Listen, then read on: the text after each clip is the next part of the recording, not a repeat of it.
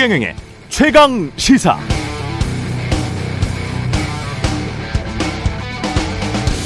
네, 어제 대통령 주재로 열린 비상경제민생회의 생중계됐었는데 혹시 보셨나요? 대본 없이 쇼하지 말고 토론하는 모습을 국민들에게 가감 없이 보여준다고 했었는데 어떻게 느끼셨을지 궁금합니다. 저는 보면서 세 가지 점 정도가 의아했습니다. 첫 번째는 회의 제목이 비상경제민생회의인데 내용을 보면 우리 경제가 별로 나쁘지 않고 정부가 잘 대비하고 있는 것처럼 말을 했잖아요. 그럼 왜 회의 제목에 비상이 들어갔지? 이상하더라고요. 또 주로 반도체, 2차 전지, 원전, 방위 산업 등 산업 진흥 정책 차원의 이야기가 많이 나왔고요. 15억 원 이상 부동산 대출도 규제 완화하겠다는 게 주된 내용이었습니다. 반면에 가계부채, 자영업, 노동자, 빈곤층, 농민, 노인, 환경 등에 대한 이야기는 상대적으로 적었죠. 그럼 제목에 들어있는 민생이란 누구를 뜻하는 것인가? 비상, 경제, 민생, 회의란 제목과 내용에 괴리가 있는 게 아닌가 그런 생각이 들었고요. 한 가지가 좀 더 있는데 그건 길어질 것 같아서 잠시 후 뉴스 언박싱에서 풀어드리겠습니다.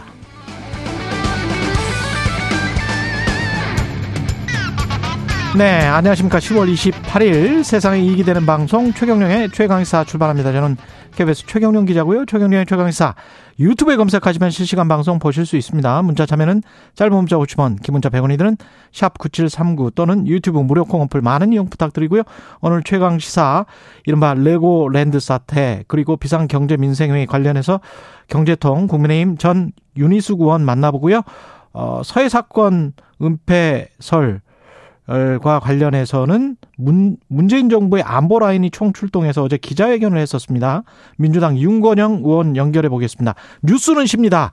예, 준비되어 있습니다. 많은 시청 참여 부탁드리겠습니다.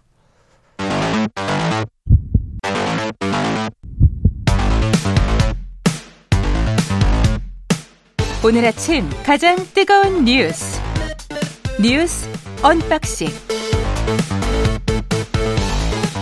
네, 뉴스 언박싱 시작합니다. 오늘은 확장판 준비되어 있습니다. 뉴스 언박싱 확장판. 예, 민동기 기자 김민아 평론가 나와 있습니다. 안녕하십니까? 안녕하세요. 예, 오늘은 56분까지니까요.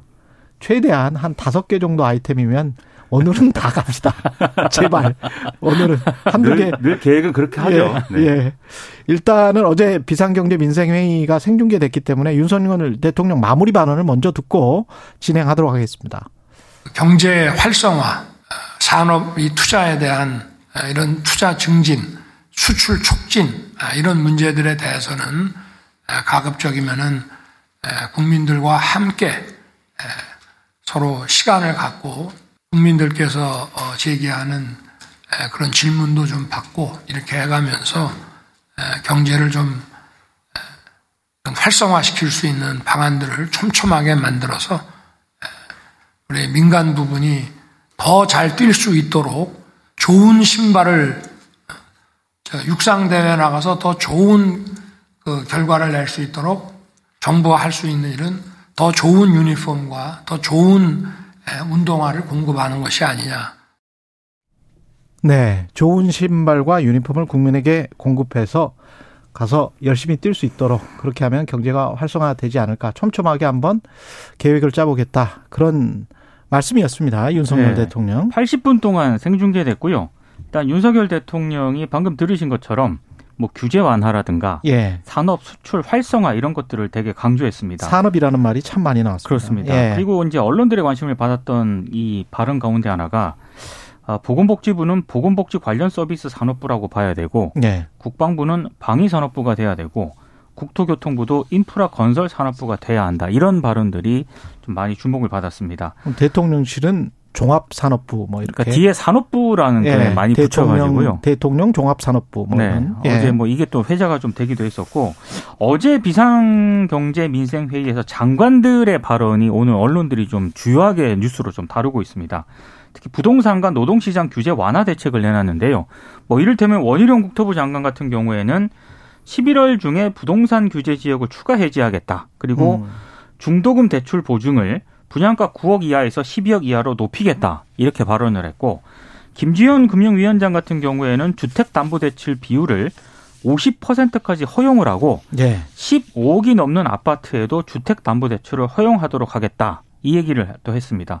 그리고 이정식 노동부 장관은 30인 미만 기업에 대해서 올해 말까지 적용을 미뤘던 주 52간 주 52시간제 도입을 2년 더 늦추겠다. 뭐 이런 얘기를 했는데요. 대부분 이제 규제 완화 이런 쪽을 하겠다라고 장관들이 어제 회의에서 강조를 했습니다. 산업진흥 이야기를 많이 했습니다. 그렇습니다. 예. 근데 뭐 저를 비롯해서 아마 많은 분들이 뭐 레고랜드발 부동산 프로젝트 파이낸싱 위기라든가 채권 시장 불안 문제 음. 어, 그리고 미국의 인플레이션 감축법 대책이라 대책이라거나 전기차 보조금 말씀하시는 그렇습니다. 거죠? 그리고 뭐 예. 경상주지 악화 문제 이런 것들이 좀 논의가 되지 않을까 좀 기대를 했을 것 같은데 이런 문제는 거의 뭐 논의가 안 되거나 제대로 논의가 되지 않았고요. 특히 최근에 이제 평택 SPC 제빵 공장 노동자가 사망을 하지 않았습니까? 예. 산업재해 문제라든가 뭐 고금리로 인한 서민층 부담 경감 완화 대책 이런 부분들에 대해서도 조금 논의되기를 아마 기대하신 분들이 있을 텐데 음. 별로 논의가 안 됐습니다. 그러니까 이게 비상 경제 민생 회의고 11차거든요. 예. 그러니까 이전에 10번을 회의를 이미 했다는 거죠.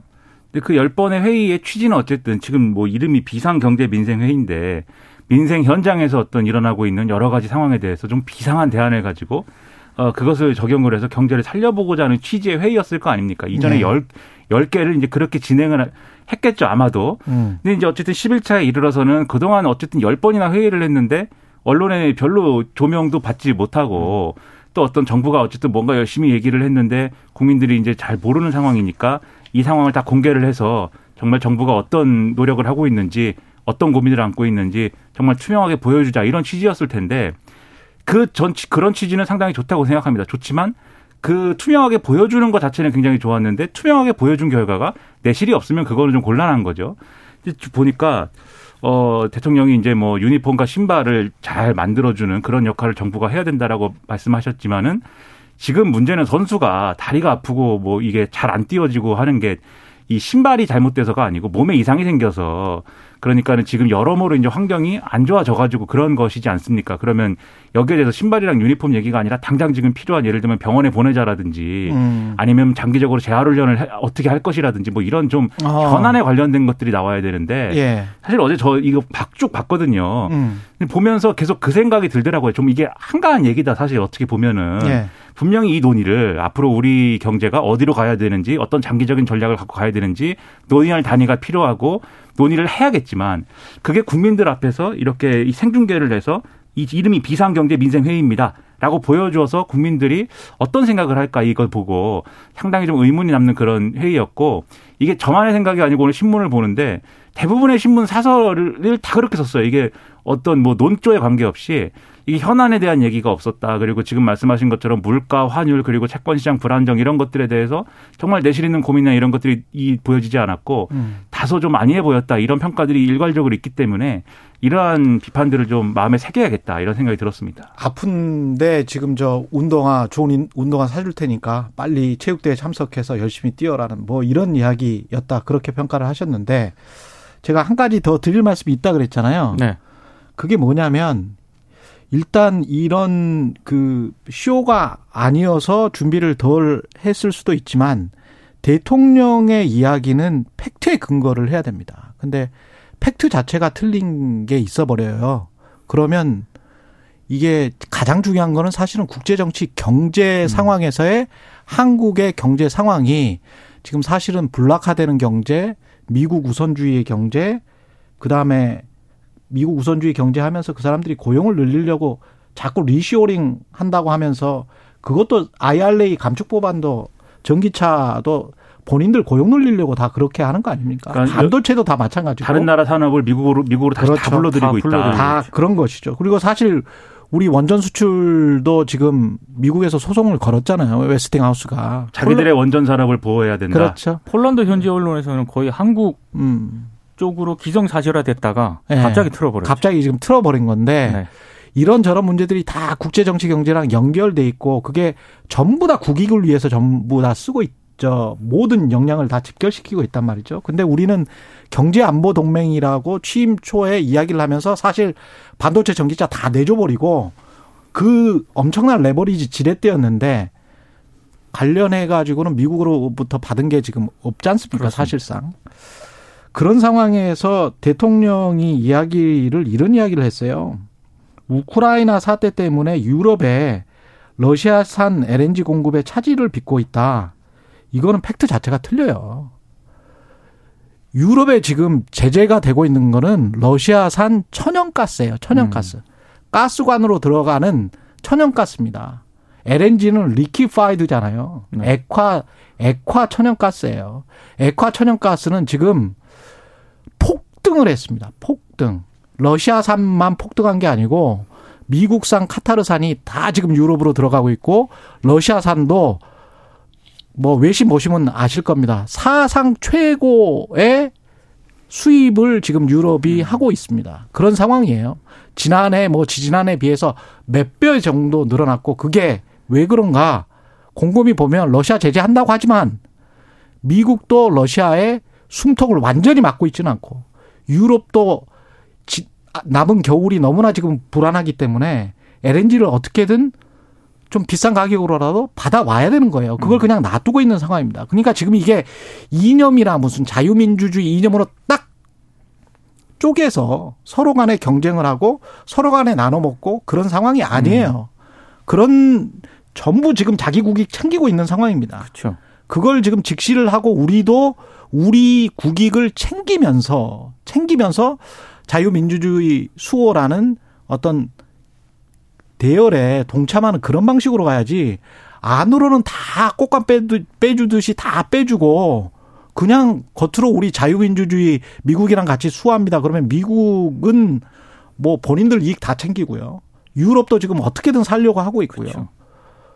이런 상황이잖아요. 예, 그렇죠. 그런 음. 그런데 이 팩, 이런 팩트조차도 옆에 보좌진들이 이걸 체크를 안 해준다는 거는 저는 좀 심각한 것 같아요. 그래서 오늘 언론들도 네. 다 사설에서 지적을 한 것처럼 그러니까 성과를 부각하고 이런 거는 좋습니다. 저희 제가 봤을 때도. 음, 근데 어제 그 회의는 너무 그 좀 정책을 홍보하고 뭐 이런 데만 좀 집중을 한 게 아닌가. 그리고 저 같은 뭐 이렇게 뭐 방송을 위해서건 뭐 원고를 쓰기 위해서건 이렇게 어제 생중계를 보면서도 저는 굉장히 좀 무거운 마음으로 봤는데 그 장관들이 뭐 예산 지원해 달라 그러니까 뭐 추경호 저 부총리 같은 경우에 아유 뭐 곡간 다 떨어지겠습니다 이러면서 막 웃고 그러거든요. 예. 저 그런 것들이 저하고는 많이 좀 동떨어져 있다 이런 생각도 들더라고요. 아니, 물론 이제 좋게 보면 그 너무 불안 심리를 일으켜서 뭐뭐 불안하게 이야기할 필요는 없다고 저는 봅니다. 근데 이제 예. 그렇다라고 한다면은 뭔가 예. 대책이라든가 그렇죠, 이런 그렇죠. 부분들에 대해서 어, 좀 그런 것들을 통해서 뭐 불안이라든가 이런 그렇죠. 걸 해소시켜 줘야 되는데 어떤 정직한 자세는 필요한 거죠. 그렇죠. 근데 예. 그건 또 아니었던 것 같습니다. 예. 그러니까 어제 논의한 주제나 이런 것들이 전혀 이제 비상 상황에 하는 논의가 아니라는 느낌이었고 어. 그래서 비상 상황에 대한 논의라고 그러면은 지금 쭉 말씀해 주신 대로 국제적인 정세가 이렇고 이런 그렇죠. 상황에서 네. 이런 외부 요인들에 대해서 우리가 어떻게 대응해 나갈 것이냐가 중심이 되는 뭐 그런 논의를 했든지 아니면은 비상 병제 민생회의니까 민생과 정말 밀접한 그동안 아 우리가 어 챙기지 못했던 어떤 민생의 이런 난점들이 있구나. 우리가 정책으로 논의하는 그런 뭐 여러 가지를 했지만 이런 것들은 빈자리가 있었구나. 이런 것들을 공유하고 그거에 대한 어떤 대책을 마련하는 자리가 음. 되든지 이런 것들이 있어야 되는데 그래서 이제 비상도 없고 민생도 없었던 거 아니냐 이런 거거든요. 근데 이제 이 국제적인 어떤 뭐 이런 거에 대응하는 회의를 꼭 공개적으로 할 필요는 없, 없다고 하면 그럼 사실 이런 종류의 회의, 생중계하는 회의 여기에 딱 맞는 어떤 어떤 성격은 장관들하고 대통령만 이렇게 앉아가지고 회의하는 그런 모습이라기보다도 정말 그런 자리에 민생 현장에 있는 사람들의 어떤 목소리를 듣는 뭐 그런 과정을 거치고 장관들이 여기에 대해서 얘기를 한다든가 아니면 뭐 너무 이제 민생 현장에 있는 분들의 말을 듣는 것이 좀 그러면 전문가들을 불러서 얘기를 같이 들어본다든가 윤석열 대통령도 민관 합동의 어떤 그러한 이 국정 운영이나 이런 것들을 대선 과정에 약속했잖아요. 그래서 그 자리에 막 최경영 기자도 부르고 최경영 기자가 여기서 하는 얘기 거기서 딱 하고 그러면서 거기에 대해서 또 답을 하고 이러면 압수수색 당하면 어떡합니까? 아 그런다고 압수수색을 당- 하면 어떡합니까? 그 법치주의 국가에서 너무 걱정을 많이 하시는 예, 것 같아요, 그, 최경영 예. 기자님. 제가 예, 걱정 안 해도 되겠습니다. 네, 예. 좀 그런 모습이었으면 오히려 이제 국민들의 어떤 네. 의문이나 이런 것도 해소가 됐을 텐데 어제 보면은 각본 없는 그 뭐 이 쇼가 아니다라고 대통령은 말씀했는데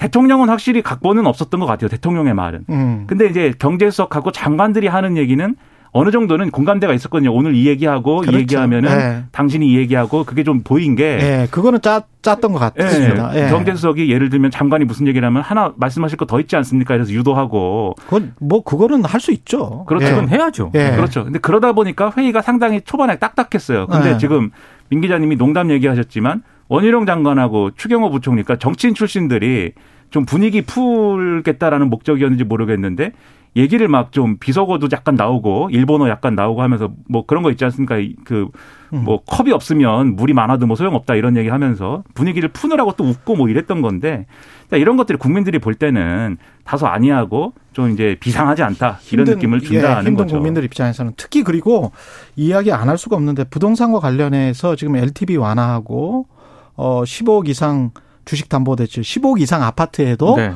주택담보대출, 주택담보대출을 허용하기로 했잖아요. 네. 이것과 관련해서 지금 언론 반응은 어떻습니까?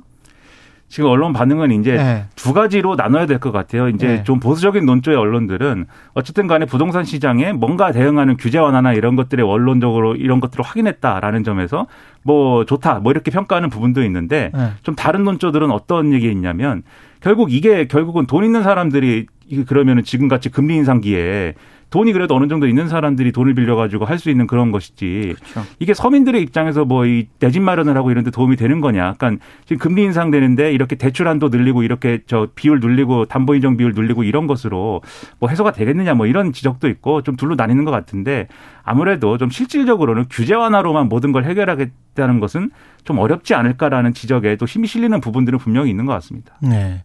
어제 저 KBS 9시 뉴스에서 지적한 게 저는 어, 맞다고 보는데요. 어제 서영민 기자가 나와서 지적을 했는데 두 가지를 지적을 하더라고요. 첫 번째는 이게 지금 자기 모순이다. 왜냐하면 원희룡 국토교통부 장관이 바로 며칠 전까지만 해도 집값 지금보다 3, 40%더 떨어져도 된다. 네. 상관없다. 이렇게 이야기를 했거든요.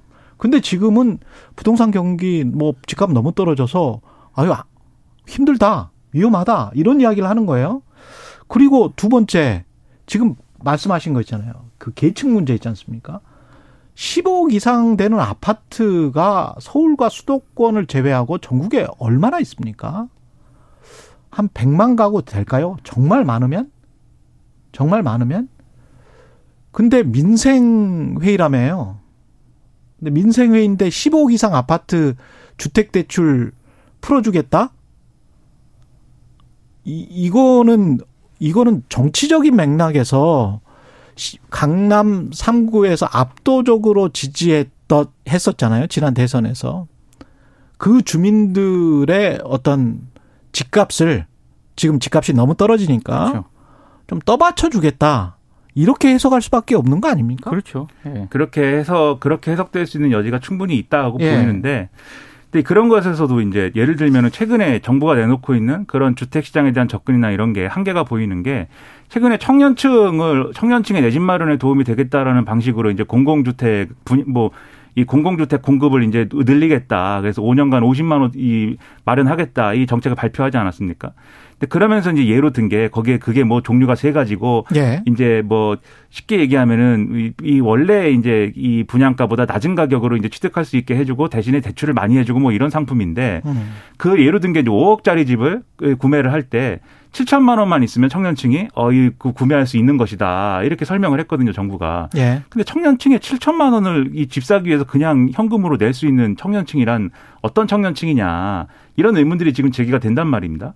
그러니까 이게 주택 정책이라고 하는 것도 사실 이제 예, 어떤 비상한 경제 대응이나 또는 서민의 민생에 관한 것이나 이런 것하고는 사실 좀 연관이 되는가에 대한 의문이 제기가 되는 상황에서 어쨌든 그런 얘기가 나왔기 때문에 여러모로 이제 좀 논란이 커질 수밖에 없는데 다만 이런 건 있다고 봐요. 어쨌든 회의를 공개적으로 국민들에게 하면서 이런 비판을 많이 받게 된 그런 거 아니겠습니까? 음. 만약에 회의를 공개적으로 안 했으면 장관들이 대통령하고 모여서 이런 방식의 회의를 하는지는 우리는 아마 몰랐을 것 같은데 예. 알게 됐고 비판을 했으니까 그럼 비판을 받았으면 또 바꿔야죠. 이 음. 정부가 태도를 바꾸고 앞으로는 잘 논의할 수 있는 구조를 만드는 게 중요하다고 생각하기 때문에 앞으로도 계속 좀 이렇게 공개적으로 회의를 했으면 좋겠습니다. 저는. 진짜?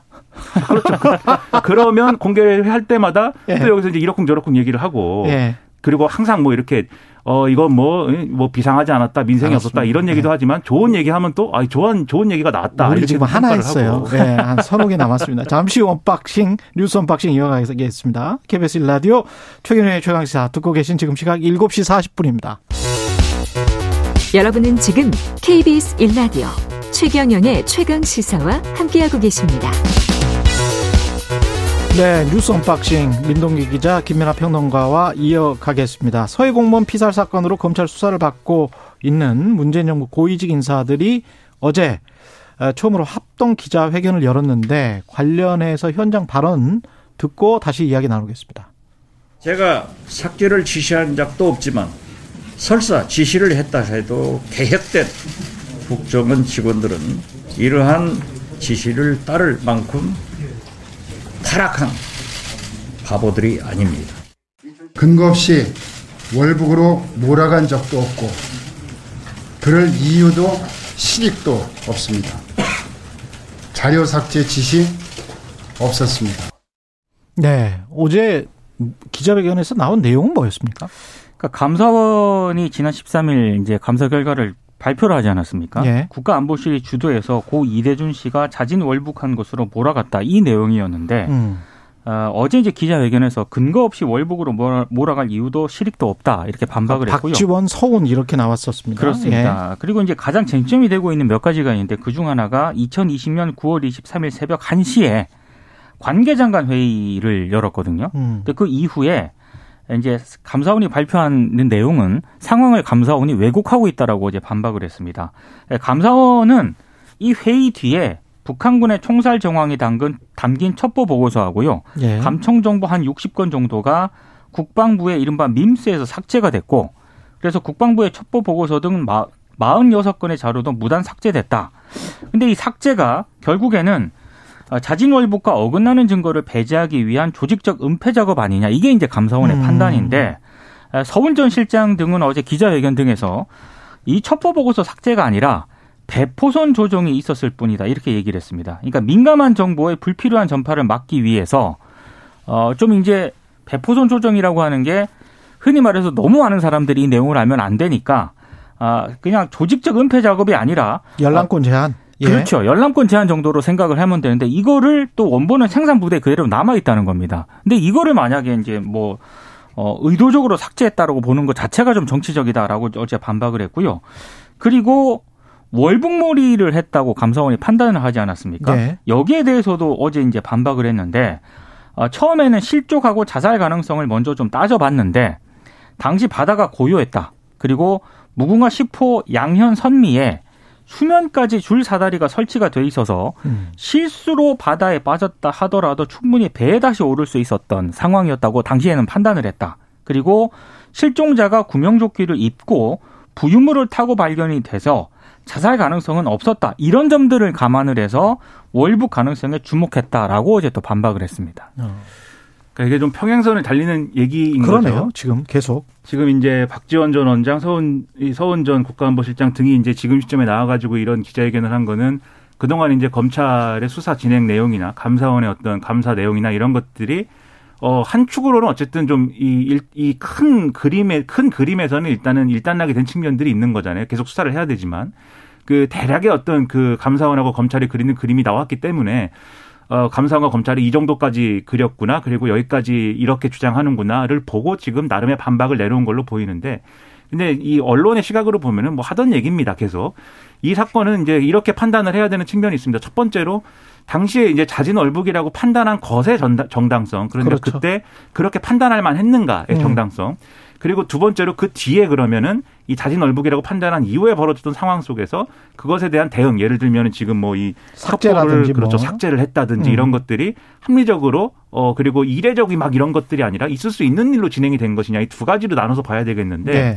그래도 두 가지가 완전히 별개는 아니에요. 왜냐하면 지금 이제 이 서훈 전 실장 그다음에 박지원 전 원장들이 주장하는 것은 당시에 자진 월북이라는 판단이 잘못된 게 아니고 매우 당연한 판단이었기 때문에 음. 그 이후에 뭐 삭제나 이런 것들이 이례적으로 진행될 필요가 없는 것이다. 그것은 당연히 그런 상황에서는 그렇게 하, 해야만 하는 것이고 할 수밖에 없었던 것이다. 라는 취지인 것이고 검찰하고 감사원은 그 자진월북이라는 판단이 무리했던 것이고 다른 외적인 판단이 개입돼 가지고 내린 판단이었기 때문에 뒤이어서 이뤄진 지금 뭐 이런 첩보 보고서 삭제라든지 이런 것들이 어 이런 자, 이 무리한 판단, 잘못된 판단을 조직적으로 은폐하고 축소하려고 진행된 것이다. 이렇게 보고 있는 것이기 때문에 이게 지금 시점에서는 뭐 어느 쪽 얘기가 맞다라고 얘기하기가 상당히 그냥 뭐 이 무자르듯이 잘라서 얘기하기가 좀 어렵습니다. 다만 지금 이제 서욱전 국방부 장관 등이 지금 구속이 된 거잖아요. 예. 구속이 됐다라는 건 어쨌든 법리적으로 순수하게 법리적으로 봤을 때 일단 혐의가 어느 정도 어 이- 직권남용의 혐의. 그렇죠. 예. 그런 이제 첩보 보고서 삭제나 이런 것들이 의무 없는 일을 시켰을 가능성이 있다 없는 건 아니다라고 일단은 법원이 봤다는 거니까 음. 그 점을 염두에 두고 앞으로 이게 어- 어디로 가느냐를 지켜볼 필요가 있을 것 같다는 생각입니다. 다만 그거는 좀 이상하더라고요. 예. 감사원이 지난번에 감사 결과를 발표를 하면서 중국 한자가 적힌 구명조끼를 고 이대준 씨가 입고 있었다라고 발표를 하지 않았습니까? 중국 한자. 예. 근데 이거는 박지원 전 국정원장도 이거는 감사원 발표 때 처음 들었다.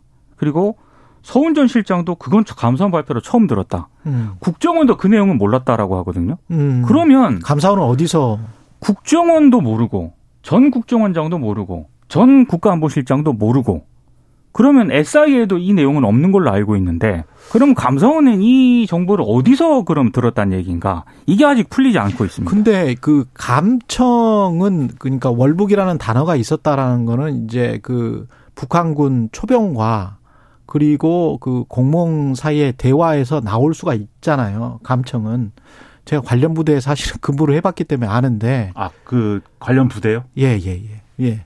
그런데 상당히 오래전 예 상당히 오래전 일입니다. 한 50년 전쯤. 예 그런 그런 건 아니고요. 예 그런데 이건 한자가 적혀 있는 구명복은 어 그거는 찍어야 되는데 그렇게 근접해서 찍을 수 있나는 모르겠어요. 그러니까 SI에도 이 내용은 없고요. 예. 전 국정원장, 지금 국정원도 그 내용은 모른다라고 얘기를 했거든요.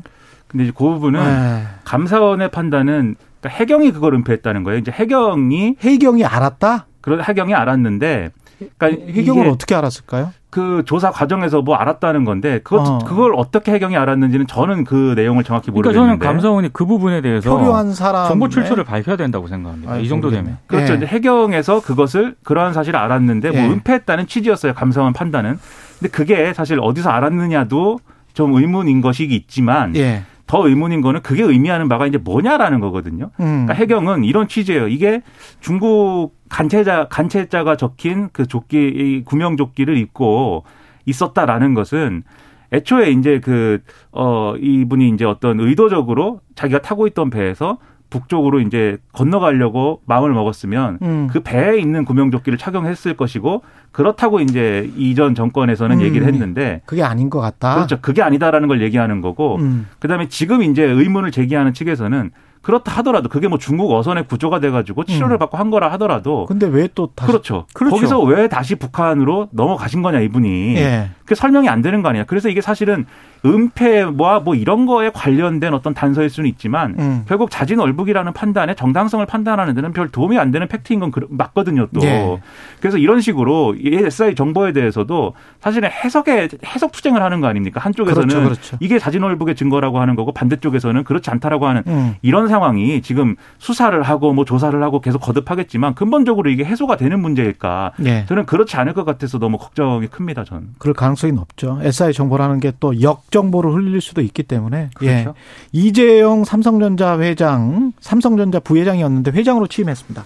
91년 삼성 입사 31년 만이고요. 2012년에 부회장으로 승진한 지 10년 만입니다. 근데 뭐 회장으로 이제 되긴 했는데 경영에 대해서 법적 책임을 지는 등기 이사가 아니거든요. 예. 그래서 시민단체들은 이건 책임 경영과는 거리가 멀다라고 비판을 하고 있습니다. 특히 현재 삼성 바이오로직스 회계 조작 혐의로 재판을 받고 있는 상황이기 때문에 좀 부적절하다는 그런 비판도 제기가 되고 있는데요. 어제 경제개혁연대가 논평을 냈습니다. 불법 행위로 삼성전자에 막대한 피해를 입혔는데 대통령 특별복권을 받았다 하더라도 곧바로 삼성전자 회장으로 선임되는 거는 책임 경영과는 거리가 멀다 이렇게 비판을 했고요. 참여연대 역시 미등기 임원이 이재용 부회장이 회장에 오르게 되면 권한은 행사하면서 법적 책임을 지지 않게 되기 때문에 삼성이 주장하는 책임 경영과는 거리가 멀다라고 비판을 했습니다. 이재용 회장은 현재 매주 재판에 참석을 하고 있는데 업무상 배임 혐의가 유죄로 판결이 될 경우에는 지난 8월 광복절 특사로 해제된 취업 제한 조처 있지 않습니까? 예. 이게 다시 되살아날 수도 있습니다. 아유. 국민들의 기대가 상당히 있는 기업이고 음. 이재용 부회장에 대한 기대도 어쨌든 국민들이 갖고 있지 않습니까? 그런 상황에서 어쨌든 삼성전자를 책임지기 위해서 뭔가 회장직을 맡았다라고 할 때는 그동안에 제기됐던 논란이나 이런 것들도 정리하고 해소하고 이것을 같이 이재용 이 회장입니까 이제 어 이재용 회장이 그런 정리를 이제 해야 되는 거죠. 그런 것들이 지금 말씀하신 사법 리스크 이것도 일종의 사법 리스크 아닙니까? 경영권 승계를 위해서 이동 이전에 무리하게 했던 이 삼성 바이오로직스 등의 어떤 그런 사건들이 결국은 이제 어떤 이 법에 의한 심판을 받게 되는 과정으로 이제 지- 진행되고 있는 거 이것에 대해서 마무리하고 나서 사실은 해도 됐을 것인데 무리하게 이렇게 한 측면이 있는 거 아닌가 싶고요. 그리고 어쨌든 기왕 회장을 맡겠다고 했으면은 그동안에 계속 문제가 되었던 지배구조 개선에 이 문제가 있지 않습니까? 그 문제를 주도적으로 또 풀어야 되는 책임이 또 있는 거예요. 그 책임을 분명히 져야 되고 마지막으로 이제 삼성을 더 그러면 긍정적인 어떤 역할을 하는 그런 기업으로 거듭나게 하는 예를 들면은 이제 노사 문화나 이런 것도 이제 바뀌어가는 과정인데 그런 거에 대해서도 노사 문화를 정말 획기적으로 바꿀 수 있도록 회장이 노력을 하고 그런 점들을 통해서 사회적인 책임이나 이런 것들을 다 이행하는 모습을 잘 보여주면 국민들 입장에서도 아, 회장 맡을 만 했다 이렇게 판단할 것이고 그런 것들이 잘 안 되면 아 삼성은 그냥 삼세 경영 이거 별로 좋은 것 같지 않다 이렇게 갈 것이고 갈림길에 있는 거겠죠. 근데 제가 언론 보도를 보면서 예. 한 가지 좀 특이한 걸 발견했습니다. 음. 이재명 대표가 민주당 대표 취임했을 때 언론들이 일제히 사법 리스크 얘기를 사법 많이 리스크. 꺼냈거든요. 예. 근데 이재용 부회장이 회장으로 취임한 이후에 제가 언론 보도를 쭉 봤는데 재판이 두 개나 지금 걸려 있는데 사법 리스크라는 단어를 쓴 언론 별로 없습니다. 당연하죠. 굉장히 좀 특이한 상황입니다. 그리고 이게 무엇보다 좀 특이한 게 주주자본주의 요새는 뭐 주주자본주의를 강력하게 주장하는 분들은 별로 없습니다만은 이해관계자 자본주의건 주주자본주의건 간에 이사회 역할은 굉장히 중요하거든요. 근데 한 이사 한 주식회사의 가장 큰 우리나라의 가장 큰 회사의 이사회가 재판이 두 개나 걸려 있는 경영진을 회장으로 음. 또 취임을 시킨다. 그럼 그 이사회는 허수아비인 거예요. 근데 등기사는 또 아닙니다. 예, 그 이런 식으로 경영하는 뭐 월마트가 이렇게 경영을 합니까? 아니면 마이크로소프트가 이렇게 경영을 합니까? 이게 냉정하게 한국 재벌의 현실이죠. 그러니까. 예.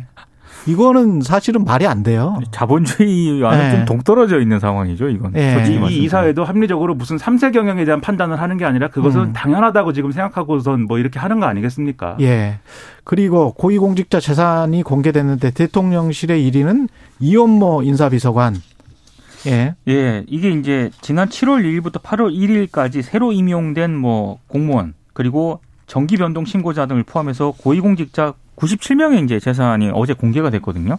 방금 말씀하신 것처럼 가장 많은 재산을 신고한 사람은 이원모 인사비서관이었습니다. 445억 9,594만 원을 신고했는데요. 가장 큰 비중을 차지하는 게 배우자 신모 씨 소유의 비상장 주식이었습니다. 이 신모 씨 같은 경우에는 그 윤석열 대통령이 지난 그 나토 정상회의 출장에 동행을 해서 김건희 여사 일정을 수행했던 바로 그 때문에 논란을 빚었던 그런 인물인데요. 예. 어, 비상장 주식 평가액이 328억 5,720만 원이었다고 하는데 음, 뭐 제약업체라든가 의료 컨설팅 업체, 그렇겠네요. 건강기능업체 업체 세 곳의 주식 8만 주를 가지고 있었다라고 합니다. 아, 그리고 이 비서관의 장인이 설립한 자생한방병원이 있거든요. 이 한방병원에 납품하거나 컨설팅을 해주는 그런 기업들이라고 하고요. 그리고 이 부부 부도- 보유 부동산도 굉장히 많았는데 뭐 이를테면 이 비서관 명의로 용산구 소재 아파트 분양권 한 11억 6천만 원 정도 되는데 아, 그리고 배우자 명의로 강남구 오피스텔도 있고 또 배우자 신모 씨 같은 경우에는 서울 노원구에 지하 8층, 지상 8층짜리 상가 건물 점포 아유. 64곳도 가지고 있다고 합니다. 예, 알겠습니다. 뭐 이야기를 쭉 하다 보니까 그만해야 돼요. 이 10초밖에 안 인사비서관인데. 인사비서관이기 네. 때문에 내부에 감시가 있어야 되고 watchdog이 있어야 되고 특별 감찰관을 임명하십시오. 아, 예. 뉴스 언박싱 민동기 기자 김민하 평론가였습니다.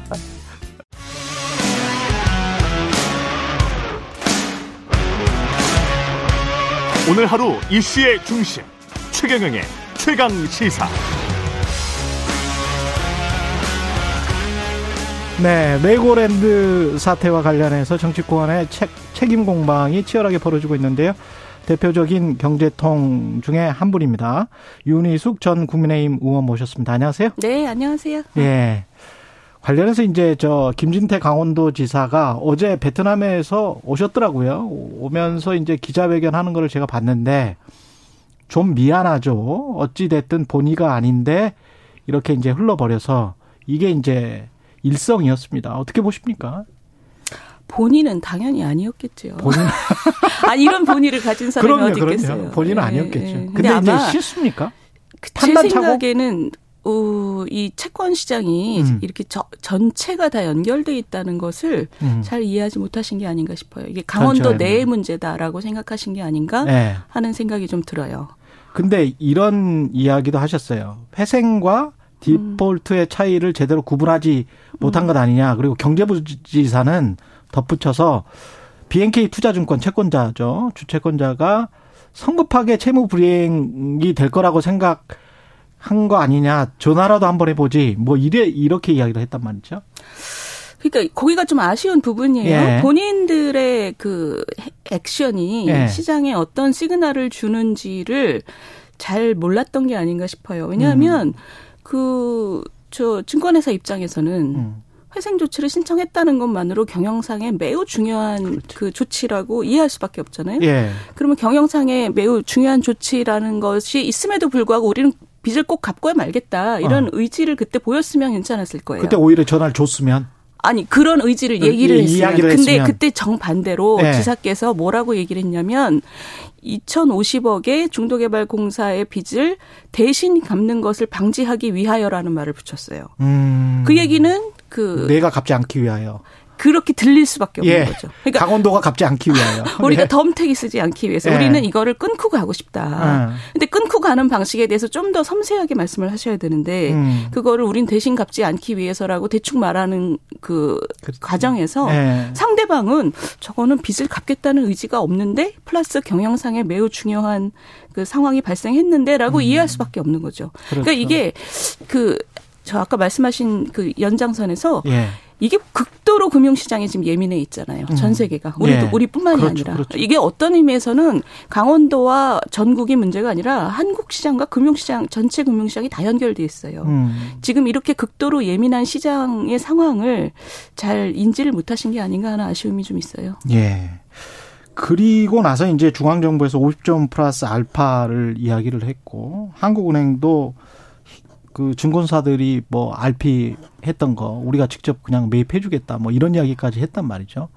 어떻게 생각하십니까? 이게 어 잘못하면 주춤주춤 해서 유동성 공급 쪽으로 이제 나가고 있는 건데 사실은 이렇게 되면은 이제 인플레이션 문제랄지 한계 기업의 구조조정 문제가 delay 되는 상황이랄지 이걸 경제적으로 보면 사실 이제 몰리는 거잖아요. 그렇죠. 예. 음. 그러면 언제까지 정부가 이제 이른바 언론에서 이야기했던 언발의 오줌 누기식 대책이란 거죠. 그 지탱을 할 수 있을까요? 몇, 몇 개월 정도 지탱하면 또 다음 상황으로 갈 수 있고 뭐 이렇게 음. 될까요? 어떻게 보십니까? 그러니까 지금, 상황은? 그 중요한 문제를 지금 최 기자님이 다 같이 얘기하신 거고요. 예. 그 다 맞고. 예. 근데 그것을 약간 그 끊어서 생각할 필요는 있는 것 예. 같아요. 인플레이션 대책을 위해서 우리가 금리를 올리는 상황에서 그렇죠. 이렇게 돈을 풀면 그 금리를 추가적으로 인상해야 될 필요가 생기는 게 맞지요. 그렇죠. 그러니까 기존의 그 금리 정책의 효과를 줄이는데 그렇습니다. 그렇다고 해서 예. 지금 이렇게 막 그 얼음에 금이 쫙쫙쫙쫙 가는 상황을 방치할 수는 없잖아요. 그렇죠. 그렇기 때문에 그런 부작용을 우리가 어느 정도 예상을 함에도 불구하고 불구하고 그걸 없이. 불사하고 예. 이거는 일단 불은 꺼야 되는 거죠. 음. 그리고 한계 기업 구조조정 문제는 정말 큰 문제인데 음. 한계기업 구조조정 그 저 기능이 우리 경제가 약한 것도 맞고요. 예. 근데 지금 우리가 걱정하는 건 이런 유동성 대란 때문에 흑자 기업까지 망하게 되는 것을 걱정해서 지금 퍼붓는 그렇죠, 그렇죠. 거잖아요. 예. 그러니까 적자 기업 얘기는 사실 굉장히 중요한 저 우리 역할을 해야 되고 그것은 이 이거 불 끈 다음에 불끈 불끈 다음에 다음에. 옥석을 가리는 거를 하는 거고 지금 제일 중요한 건 예. 흑자 기업의 줄도산을 막는 거. 근데 50조 플러스 알파로 해서 민간이랑 매칭해서 지금 사실은 펀드 펀드를 구성하자는 거지 않습니까? 그런 것도 있고 아닌 것도 그렇죠. 있고. 예, 예. 그렇게 하면 국가에서 뭐 직접 하는 것도 아니 아니겠고 그 일종의 이제 그 구제하는 위원회 같은 게 분명히 있을 거란 말이죠. 그러면 거기에서 돈을 누구에게 줄 것이냐. 지금 말씀하신 대로 출입풀 A 기업들인데 만기가 돌아와서 일시적으로 신용 경색에 시달리는 기업들에게 줄 것이냐. 아니면 BBB 마이너스 이상이나 BBB 플러스인데 그런 결정을 해야 되지만 그 결정을 해야 되는데 그게 좀 애매모호할 것 같단 말이에요. 아니 뭐 그거야 또 네. 원칙이 우, 저, 별 문제 없는 기업 위주로 가는 거고 가는 거예요? 제가 네. 볼때 지금은 시장의 유동성을 늘리는데 모든 그 초점이 가 있는 것 같아요. 지금 네. 오늘 계속 나온 얘기가 네. 그 국고채나 은행채 이런 것까지 다 저 그 유동성을 잡아먹지 않도록 하겠다는 거잖아요. 예. 그러니까 그 증권회사로 하여금 그런 것을 담보로 할 수 있게 하겠다. 그러니까 지금 음. 지금 모든 그 50조 플러스 알파의 초점은 어쨌든 시장에 들어가는 유동성을 그 늘리겠다. 음. 그리고 국고채는 좀 덜 발행하겠다. 그러니까 지금 전방위적으로 그렇죠. 유동성이 모자라는 자금 대란을 일단 막겠다라는 데 들어가 있어요. 근데 이게 시장은 사실은 한 달 전부터 아시겠지만 한 달 전부터 이랬거든요. 그런데 이제 강원도지사가 이 어떻게 보면 담배꽁초를 잘못 버린 거예요. 담배 피다가 예? 산불이 나버린 건데 중앙 정부는 어느 정도는 알고 있었겠죠. 어, 그거를 지금 예. 저 많은 언론에서 지적하고 있죠. 예. 늦장 대응이라고. 근데 예. 저는 그거는 부총리께서 좀 얘기를 해주셨으면 좋겠어요. 저도. 그러니까 예. 왜냐하면 그 지난달 28일이잖아요. 그렇죠. 28일에 이걸 했고 그 이후로 시장에서 경색에 그 우려가 있었단 말이에요. 음. 근데 거기에 대해서 어떤 인지했는지와 어떤 조치가 있었는지에 대해서는 그걸 좀 설명을 해야지 지금 우리 최 기자님처럼 왜냐하면 그 불안은 다음에도 이렇게 담배꽁초 잘못 버리면 정말 신속하게 소방서가 들어오는 거 맞아 이런 지금 그렇죠. 불안을 갖고 있단 예. 말이에요. 그런 불안을 불식시키기 위해서라도 지금 우리가 최대한 빨리 대응한 것이냐에 대한 설명은 저는 좀 제공될 필요가 있다고 생각해요. 그래서 급한 불을 지금 계속 끄고 있는데 그런 차원에서 그러면은 민생 경제 민생 회의 있지 않습니까 어제 거기에서 이제 15조 이상의 아파트에 대한 대출 그다음에 LTV 완화 이거는 부동산 시장의 PF 부실이 한 150조 정도 된다고 하는데 그 지금 착공하고 진행되고 있는 것 또는 론칭하려고 하는 그런 사업들이 지금 현재 기존 매매가 안 되는 것과 이제 연결이 되기 때문에 시장 침체와 그런 것을 지금 염려해서 하는 겁니까? 어떻게 보십니까? 그것도 있겠죠. 네. 그것도 있으나 어제 제가 본 느낌은 네. 그 부동산 지금 그 대출 규제를 완화하는 것은 어찌됐든 지금 부동산의 거래 절벽에 대한 우려가 제일 큰 것 같아요. 거래 절벽. 부동산 거래가 전혀 이루어지지 않음으로써 이게 그 가격이 급락하게 되면 음. 많은 사람들이 아주 무리해서 집을 산 사람들이 그것을 포기해야 되는 상황 그리고 그것을 포기할 때 제값을 못 받게 되는 상황 그래서 금융기관에 다시 그것이 부실채권으로 그 충격이 다시 전가되는 상황 예. 이런 줄을 좀 끊고 싶어서 음. 그 일단은 그 규제를 완화하겠다 그래서 좀 거래를 일단 활성화시키겠다 예. 지금 이런 얘기인 것 같아요. 근데 뭐 저는 필요한 조치라고 생각을 그것도 해요. 역시 필요한 조치다. 근데 해외 투자자들은 어떻게 생각할지를 모르겠습니다. 왜냐하면 2020년 3월에 우리가 주식시장이 폭락할 때 한 1,500 밑으로까지 갔었는데 그때 한 1,260원이었어요 환율이 최고 가봤자. 근데 지금 1,400원대에서 내려올지를 모르고 있단 말이죠. 근데 주식시장은 한 2,200대 정도죠. 그러면 환 시장에서 외국인들이 느끼는 지금 생각은 한국이 그 글로벌리 포위된 거 아니냐. 그 생각을 하고 있는 것 같아요. 그래서 환율도 그렇고, 근데 이제 이 상황에서 그래서 어쩔 수 없이 이제 내수나 건설 쪽을 부양해야 되겠다는 게 정부의 속 마음이라면 해외 투자자들은 어떤 생각을 할까? 그것도 또 걱정이 돼요. 글쎄요. 아니, 그러니까 예. 내, 내수를 부양하겠다라는 생각을 정말 맨 앞에 갖고 있는지는 전 잘 모르겠고. 이번- 이번 예, 정책으로는? 예, 예. 예, 모르겠고. 예. 기본적으로 환시장이라는 게 지금 환시장 독자적인 영역으로 존재하고 있다고 보이질 않아요. 음. 왜냐하면 지금 지금 환율의 문제는 지금 말씀하신 어떤 침체와 우리가 중국과 일본하고 엮여 있는 문제하고도 분명히 저 엮여 있고 예. 펀더멘탈의 문제에 대한 평가이기도 한데 예.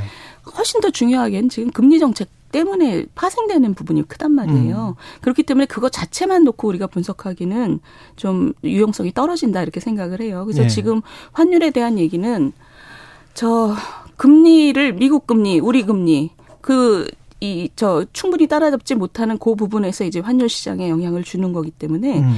그거는 같이 봐야죠. 지금 가계 부채, 환율, 금리, 미국 인플레, 예. 저저 러시아의 전쟁 이것까지 다 같이 볼 수밖에 없는 문제인 거죠. 근데 증권사들 입장에서는 한은이 이제 직접 RP 매입해서 음. 유동성 공급하겠다고 하니까 안심을 한 거예요. 일단 시장에서는 단기적으로 잠시, 예, 그렇죠. 음. 잠시.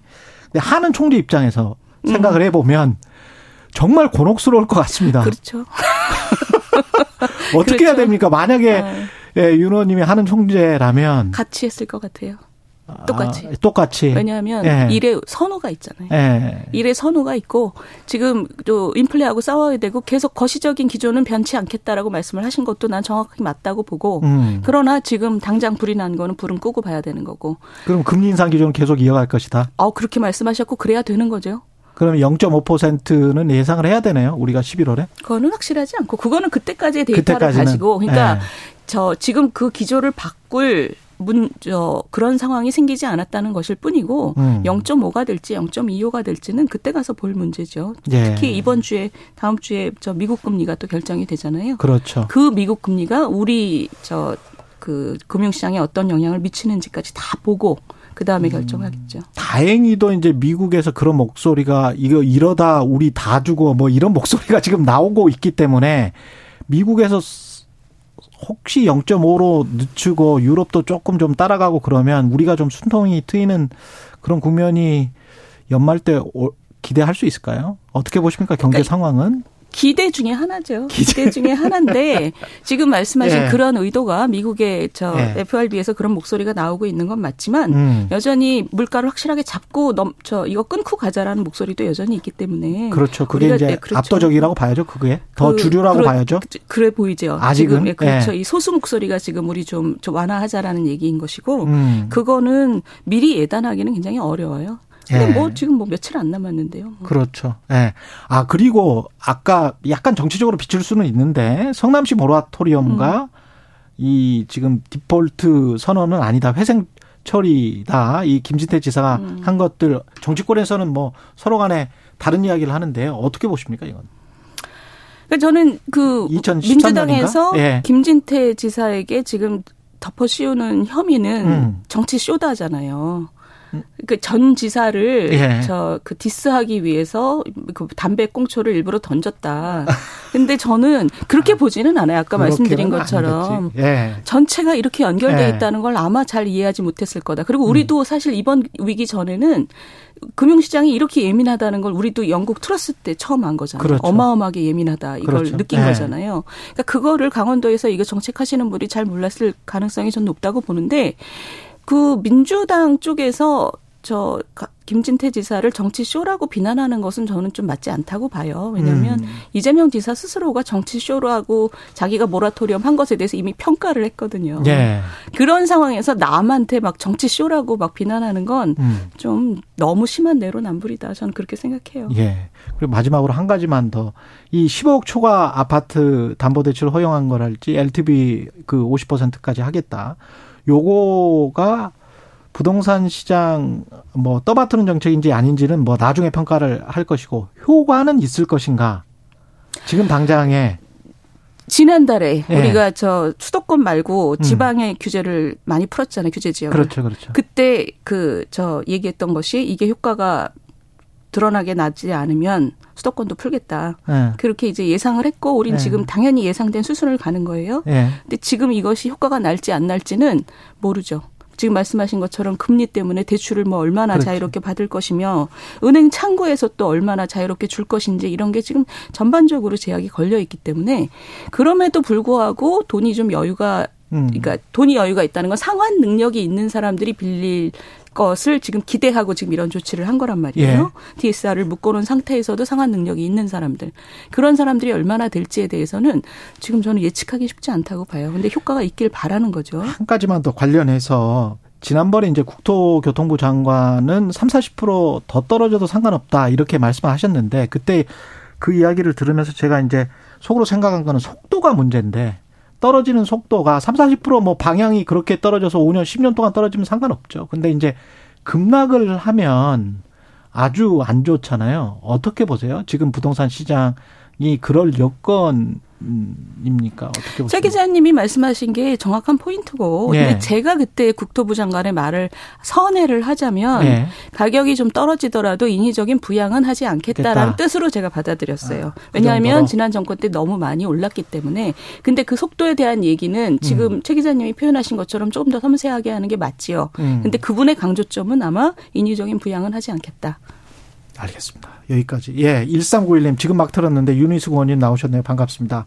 많은 분들이 윤, 윤 의원님 반가워 하고 계시는데요. 가끔 나와서 이렇게 사실은 제 예. 예. 예. 좀 안면이 있습니다. 많은 분들이 예, 반가워하고 계십니다. 앞으로도 자주 나와 주십시오. 네, 그러겠습니다. 고맙습니다. 감사합니다. 예, 윤희숙 전 국민의힘 의원이었습니다. 예. 오늘 하루 이슈의 중심. 당신의 아침을 책임지는 직격 인터뷰. 여러분은 지금 KBS 1라디오 최경영의 최강 시사와 함께하고 계십니다. 네, 어제 문재인 정부 안보 라인 고 인사들이 모여서 기자회견을 가졌는데요. 서해 공무원 사건 조작 은폐설에 대해서 정면으로 반박을 했습니다. 예, 정보위 국감에서도 관련 공방이 있었고 국회 정보위 민주당 간사 윤건영 의원 연결돼 있습니다. 안녕하십니까? 네, 안녕하세요. 서울 구로울의 윤건영입니다. 예. 이 윤 의원님 어제 기자회견은 갑작스럽게 준비된 건가요? 아니면은 그동안의 상황을 좀 보시다가 언젠가는 해야 되겠다 이렇게 지금 논의를 해, 하셨던 겁니까? 그 지렁이도 밟으면 꿈틀댄다는 말이 있지 않습니까? 네. 윤석열 정부가 예. 조작으로 거짓으로 정치 보복을 일삼는데 문재인 정부 사람들이 가만히 있을 수는 없을 것 같고요. 윤 정부가 집권하자마자 근거도 없이 안보 문제를 가지고 어, 전임 정부를 괴롭히면서 정치 보복을 하고 있는 그런 실정입니다. 심지어 국정원, 감사원, 검찰 등 권력기관을 총동원하고 있는 상황에서 어, 당사자들이 국민 앞에 진실을 밝히고자 모인 것이다. 이렇게 봐주시면 좋겠습니다. 예. 그 핵심 정점은 두 가지인데요. 첩보를 삭제해서 은폐했나 또는 월북몰이를 했나 이게 첩보를 삭제했다. 이거는 연락권을 제한했다. 이 주장과 지금 맞부딪히고 있는데 어떻게 저희가 이해를 해야 될까요? 어, 국정원 서버 삭제 문제가 계속 음. 논란인데요. 어, 국정원에서 보고서로 작성되었다면 메인 서버에 반드시 남아 있습니다. 네. 우선 그 전에 박지원 원장은 절대 삭제를 지시한 적이 없다고 하고요. 어, 국정원은 고발장을 공개하고 있지 않으니까 대체 무슨 근거로 박지원 원장이 삭제했다는 것인지 알 수 없습니다. 다만 저희가 국정원 국정감사에서도 몇 번 확인했듯이 국정원 메인 서버는 삭제 불가능합니다. 아. 이 부분은 역대 국정원장들이 국회에 와서 누누이 보고했던 사안이고요. 네. SI 첩보 등 외부, 외부에서 입수한 첩보는 별도 서버에서 관리한다는 겁니다. 메인 서버가 아니라. 예. 이 중에서 불량 첩보라든지 또는 업데이트가 되는 거라든지 이런 경우는 삭제 또는 관리를 한다는 겁니다. 배포선 통제를 위해서. 그리고 이 부분은 실무적으로 종종 그렇게 또 처리를 하고 있다 라는 답변이 있었습니다. 음. 이게 지금 박지원 전 원장도 문서 삭제가 없었고 뭐 이런 네. 이야기는 계속 하셨었고요. 네. 전날 국감 원장 국감에서 그 네. 삭제할 수 없다 국정원이 네. 그런 이야기를 했었다고 하는데 이거는 사실 확인이 확실히 된 겁니까? 예, 확인이 된 겁니다. 국감 현장에서 국정원장과 담당 뭐 부서장조차도 메인 예. 서버는 삭제 불가능이다 라는 분- 사실을 분명히 인정을 했고요. 음. 다만 SI 등 외부에서 첩보한 입수는 별도 서버, 그러니까 첩보를 보관하고 배포하는 서버가 별도로 있는데 여기는 삭제라든지 갱신이라든지 이런 게 자유롭다라고 이야기를 했습니다. 그러면 이게 지금 국정원 쪽의 라인은 그렇다고 하더라도 지금 국방장관 전 국방장관은 구속이 됐잖아요. 네. 그럼 법원은 뭘 보고 구속을 시켰을까요? 어, 저도 잘 이해가 안 되는데요. 예. SI 자료에 대해서 윤석열 정부 국방부 장관이 원본이 다 있다고 했습니다. 예. 그리고 그 원본을 지금도 볼 수 있다고 했고요. 음. 모든 원본이 다 남아 있는 상태인데 대체 무엇이 문제인지 모르겠습니다. 그 국방부 장관이 뭐 삭제 지시를 했다라는 무슨 그런 혐의가 이, 이 어느 정도 소명이 됐기 때문에 구속영장이 받아들여진 걸로 보여지는데 네. 그 그게 이제 월 이 관련해서 올무몰이 전에 삭제 이야기에 아주 중요한 어 하나의 선일 것 같거든요. 국방부 쪽이 영장의 네. 구체적인 내용이 지금 공개가 되지 않아서 저희가 음. 확인이 좀 어려운데요. 네. 분명한 것은 자료가 삭제된 건 단 하나도 없다. 국방부 쪽도 겁니다. 국방부 맞습니다. 쪽도. 네. 저희 민주당 TF에서 국방부를 방문해서 관계자로부터 여러 차례 확인한 내용입니다. 그 자료가 지금도 존재하냐? 그리고 지금도 볼 수 있냐라고 했을 때 존재하고 볼 수 있다 라는 거였습니다. 또 다른 쟁점은 이제 월북으로 조작했느냐, 뭐 증거가 없는데 월북이라고 단정 지었느냐, 뭐 이, 이거지 않습니까? 네, 네. 예. 감사원 감사 결과는 이게 아니다. 뭐 이, 렇게 지금 주장을 하는 거고요. 특히 중국 어선 뭐 음. 이야기가 많이 나오던데요. 예. 우선 그 내용은 앞뒤가 전혀 맞지 않는 것 같아요. 왜냐하면 만약에 중국 어선에 승선을 했다면 대체 왜 북한에 의해서 발견된 건지 알 수가 없습니다. 아. 가만히 있었다면 중국으로 갈 수도 있고 한국으로 구조될 수도 있는데 말입니다. 그렇지 않습니까? 예. 감사원은 그 부분을 전혀 설명하지 못하고 있고요. 다음으로 문재인 정부가 월북으로 몰아갔다고 하는데 그럴 이유가 없습니다. 음. 시간을 되돌려서 어, 사고 당시 두 달 전에 어떤 일이 있었냐고 하면 탈북자의 강화도 월북 사고가 있었습니다. 그래서 당시 국방장관이 문책 당했던 그런 상황이거든요. 예. 그런 상황에서 월북 사고가 발생하는 것이 문재인 정부에 하등 도움이 안 됩니다. 월북으로 몰아갈 이유도 실익도 전혀 없다고 생각하고요. 분명한 것은 감사원 등 윤석열 정부가 월북이 아니라는 증거를 하나도 내놓고 있지 못하고 있는 상황입니다. 예, 월북이 아니다는 증거도 없지 않느냐.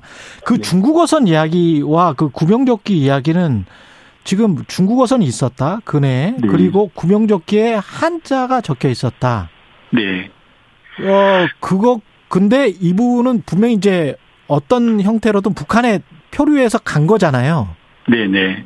그러면 중국어선에서 구명조끼를 빌려 입고 이게 그 이후에 스토리가 정리가 안 되거든요. 제가 말씀 드린 부분이 그건데요. 예. 만약에 중국 어선에 승선을 했다면 가만히 있으면 중국으로 갈 수 있는 거지 않습니까? 그리고 한국으로 구조될 수 있지 않습니까? 그렇죠. 한국 해경에 뭐 도움을 요청하든지. 맞습니다. 그런데 예. 왜 북한에 의해서 발견됐냐라는 겁니다. 부유물을 타고.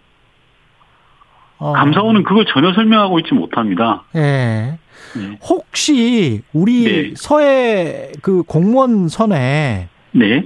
중국 한자로 적혀 있는 구명조끼가 있을 가능성은 있습니까? 한자로 적혀 있는?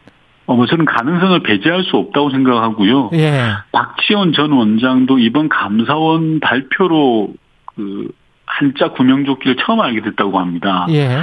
아, 따라서 그 정보가 SI 첩보에 있는 건지 또는 음. 다른 경로로 파악한 건지는 저희로서는 확인할 수가 없습니다. 그래서 감사원이 숨기지 말고 제대로 있는 그대로 밝혀야 된다고 생각합니다. 그럼 감사원은 어디에서 지금 S... 아마 SI 첩보를 바탕으로 그런 조사를 한 것 같은데요. 관련 자료를 왜 공개하지 않는 건지 도저히 이해할 수가 없습니다. 모든 자료는 지금 남아 있고 윤석열 정부가 보유하고 있습니다. 네. 문재인 정부 사람들은 이에 대해서 어떤 접근도 할 수 없는 상황이거든요. 그런데 윤석열 정부는 자신들에게 유리한 선택적 자료 공개로 지금 정치 보복이 활용되고 있는 상황이라 이미 SR 자료 등 상당수가 공개된 만큼 음. 관련 자료를 모두 공개해서 국민적 의혹을 해소하는 게 전 필요하다라는 말씀을 드리고 싶습니다. 그러면 그때 당시에 SI 정보는 국회 국방위에서 다 받아봤습니까? 전부 다? 국방위에서 사실상 보고가 다 됐다라고 보시면 될 것 같고요. 음. 물론 디테일한 부분은 보고되지 않았지만 예. 맥락과 취지는 충분히 이해될 수 있도록 보고되었다라고 저는 확인했습니다. 그러면 국회 국방에 당시에 비공개 회의록까지 해서 그 SI 정보를 다 공개하고 국민에게 판단을 맡기는 건 어떻게 생각하세요? 저는 전적으로 찬성합니다.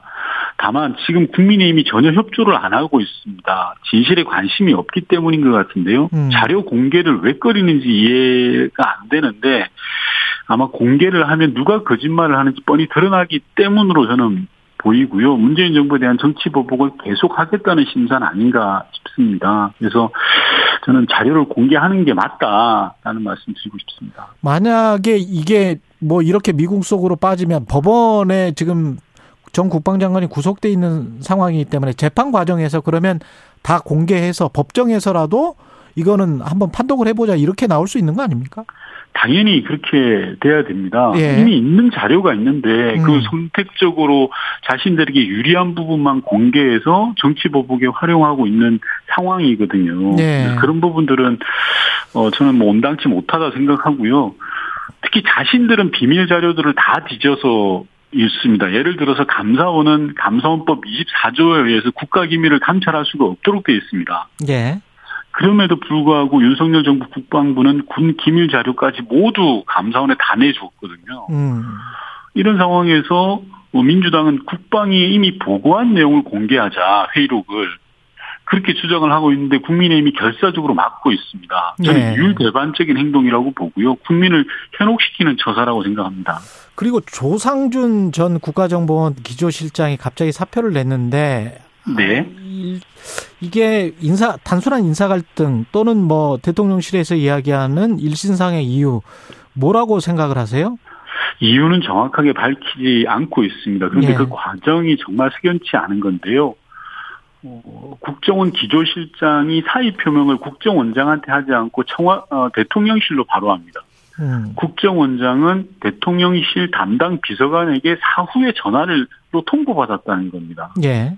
이게 이해가 되지 않지 않습니까? 예를 음. 들어서 KBS에 뭐 기자분이 계신데 예. 그 기자가 그만둘 때 예. 정치부장한테 이야기하지도 않고 바로 예. 사장한테 나 그만두겠습니다라고 이야기하는 거라고 똑같은 거거든요. 사장이 그리고 정치부장에게 이 사람 그만둔대.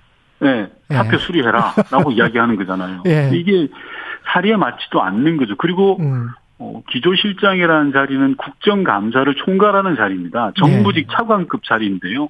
국정감사 당일날 그만둔다는 것 자체도 어, 석연치 않는 부분입니다.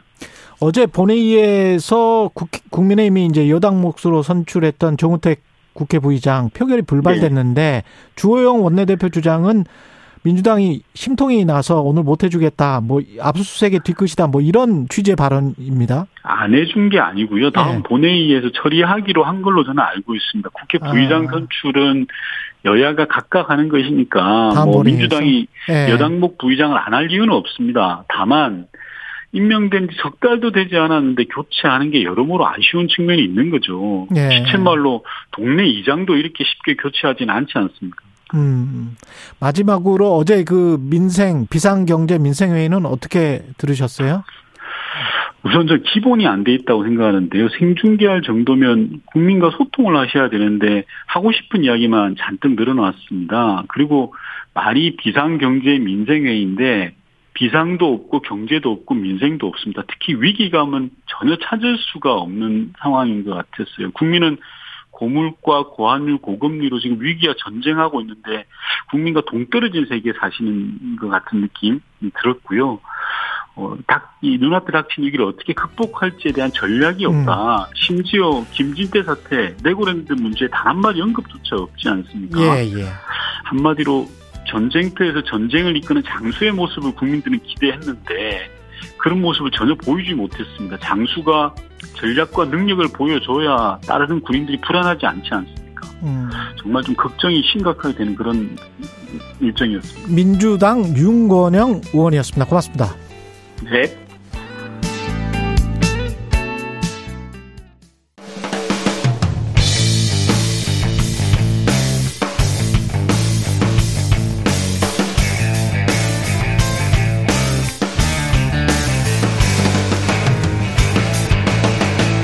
최경영의 최강 시사.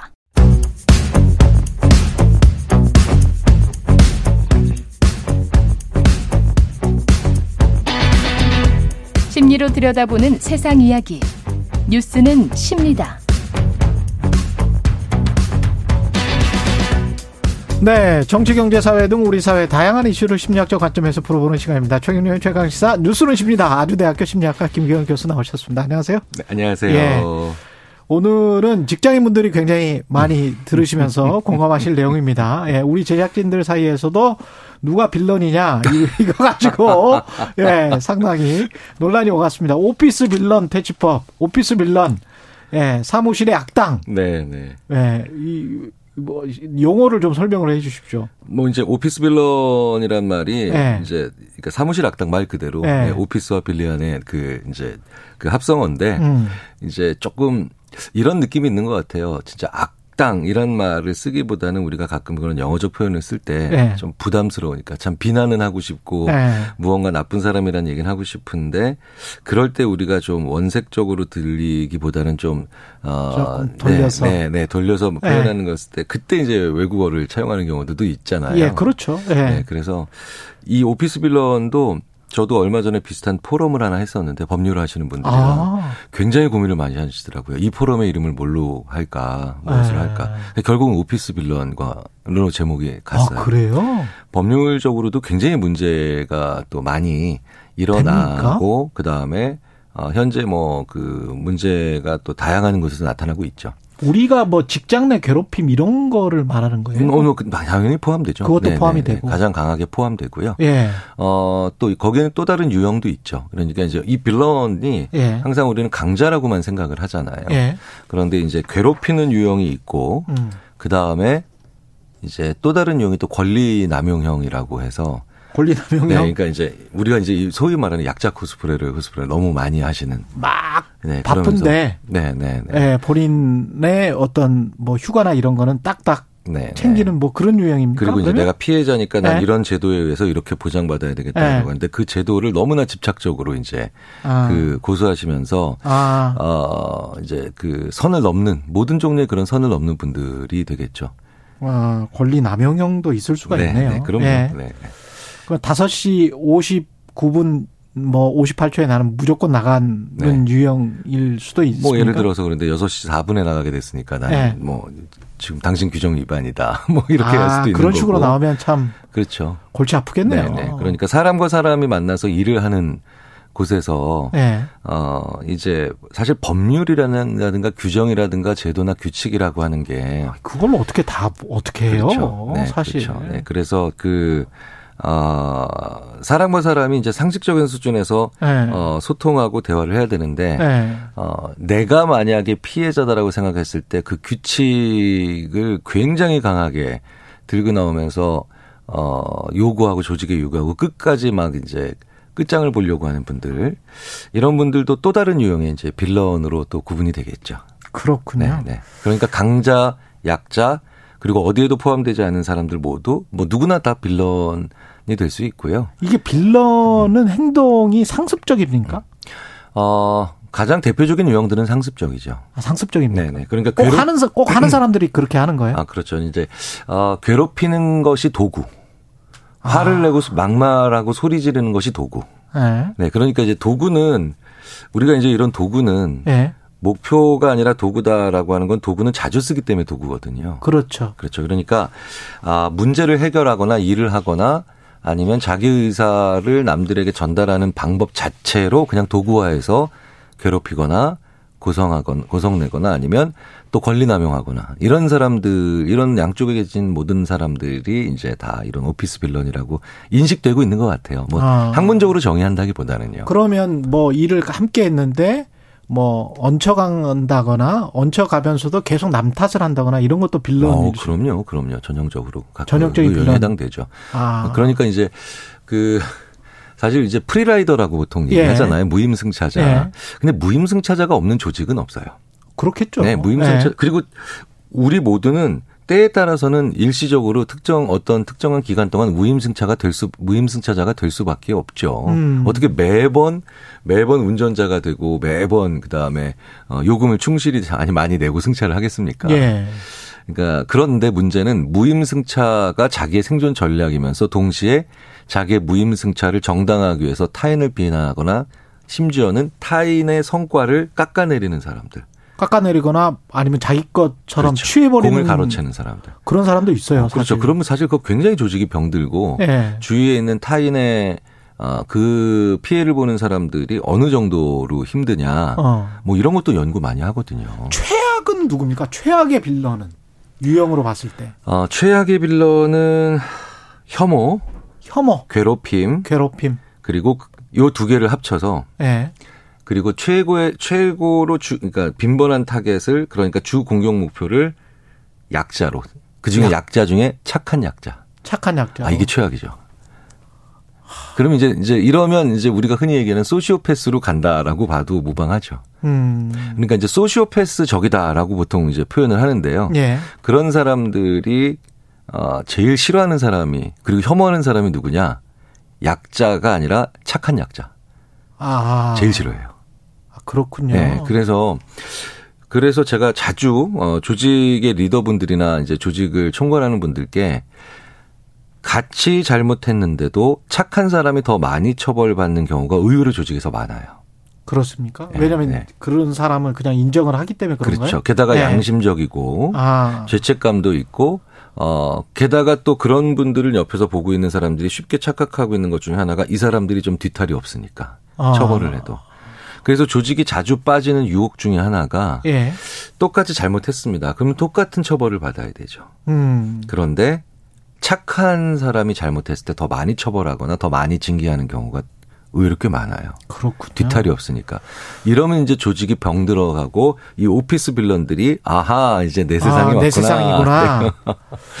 이렇게 어. 생각하기 딱 좋아지는 그런 예, 사장님들, 생기죠. 예, 사장님들 오늘 이야기 좀 잘좀 들어보셨으면 좋겠네요. 마르첼라님이 그런 빌런들을 극복시킬, 굴복시킬 방법, 그러니까 퇴치법 네, 네, 네. 있습니까?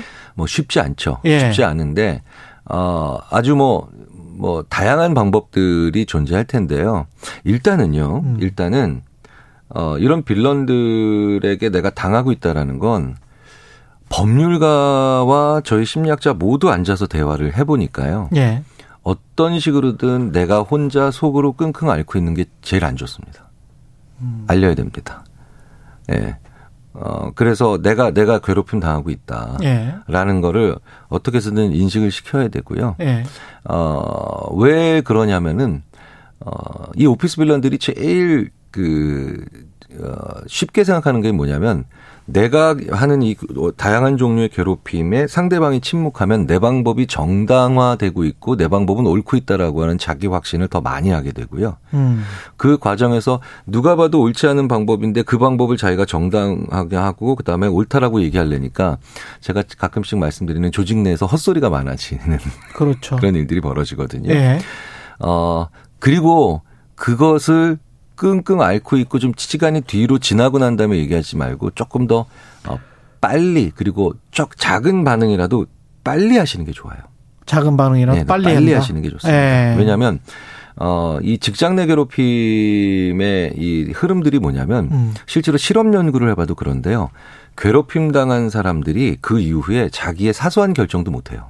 어. 예, 예. 예. 그렇기 때문에 자기가 계속해서 무너지게 돼 있거든요. 음. 그러니까 그 사람들을 대처하기 위해선 내가 먼저 내가 먼저 활력을 찾고 그다음에 에너지를 잃으면 안 되거든요. 그렇죠. 자, 그렇다면은 최대한 내가 아 결정을 할 때는 제때 제때 해야 되겠다라고 하는 그런 각오를 좀 더 하셔야 됩니다. 무관한 일에 대해서도. 그러면 어떻게 그 회사에 이야기를 해서 저 사람과 같이 일을 못 하겠다 이렇게 이- 아니면 저 사람이 어 나와 마주치지 않게 해달라 뭐 어떻게 해야 되는 거죠? 어, 일단은, 어, 자기가, 자기가 당한, 자기가 음. 당한, 그, 피해라고 하는 것을 최대한 객관적으로, 그러니까 감정을 일단 배제하고, 예. 자기가 이제 이렇게, 이렇게, 이렇게 얘기했다.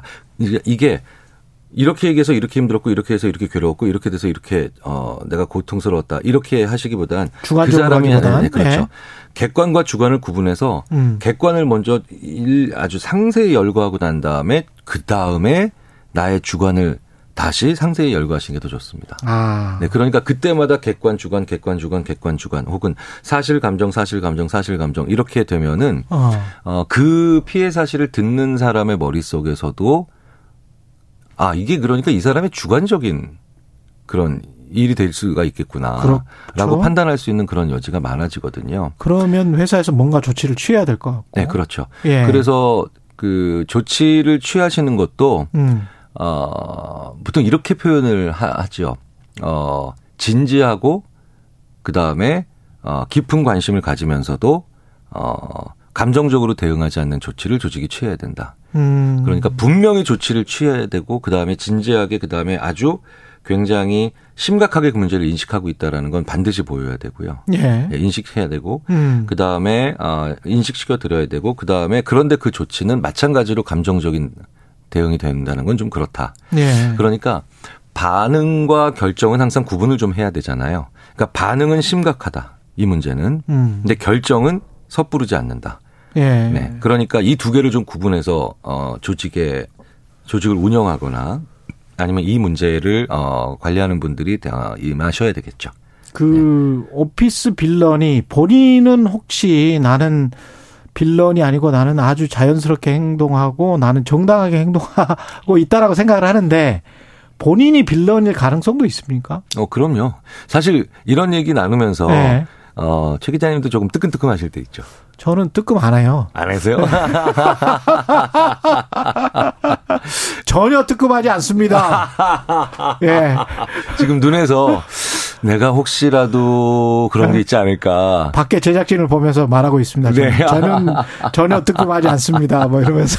그 그런 얘기 있죠. 네, 네. 이제 그 어, 제가 소시오패스 얘기도 해드리고, 뭐, 직장 내 괴롭힘 얘기도 해드리면, 음. 이제 끝나고 난 다음에 커피 마시면서, 야, 나는 혹시 그런 거 아닐까? 예. 뭐 이런 얘기들 많이 하세요. 그러니까요. 예, 사실 그것 자체가 예. 최악은 아니라는 얘기죠. 아, 우리의 양심과 아니다. 죄책감과, 예. 그 다음에 어느 정도의 그 자기 모니터링 능력이 있으니까요. 뜨끔한 거 아시죠? 저는 늘 뜨끔해 하고 있습니다. 예. 그래서 진짜로 몰라요, 그 사람들은. 아, 그 사람들은 몰라요.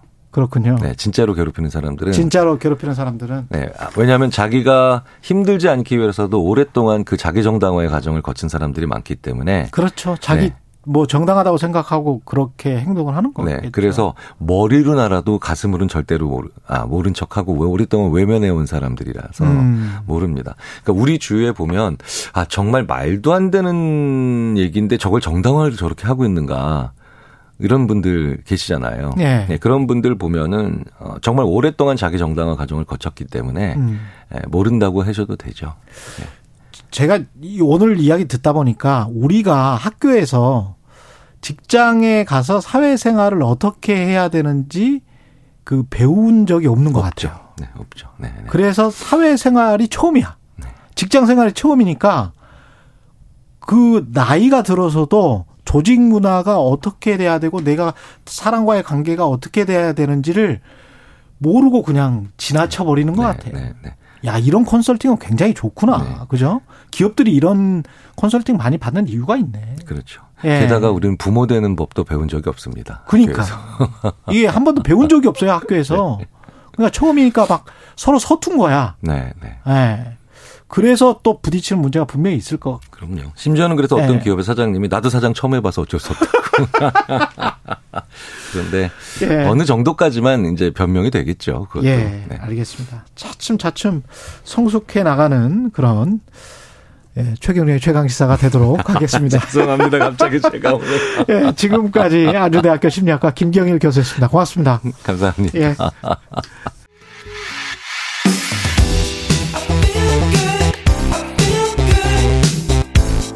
세상에 이익이 되는 방송 최경영의 최강 시사 네, 2020년 미국 정치 사상 최초로 다섯 명의 한인이 연방 하원 의원 선거에 동시 진출을 했는데요. 그들의 이야기를 담은 영화 초선 어, 다음 주 미국 중간 선거 앞두고 개봉을 한다고 합니다.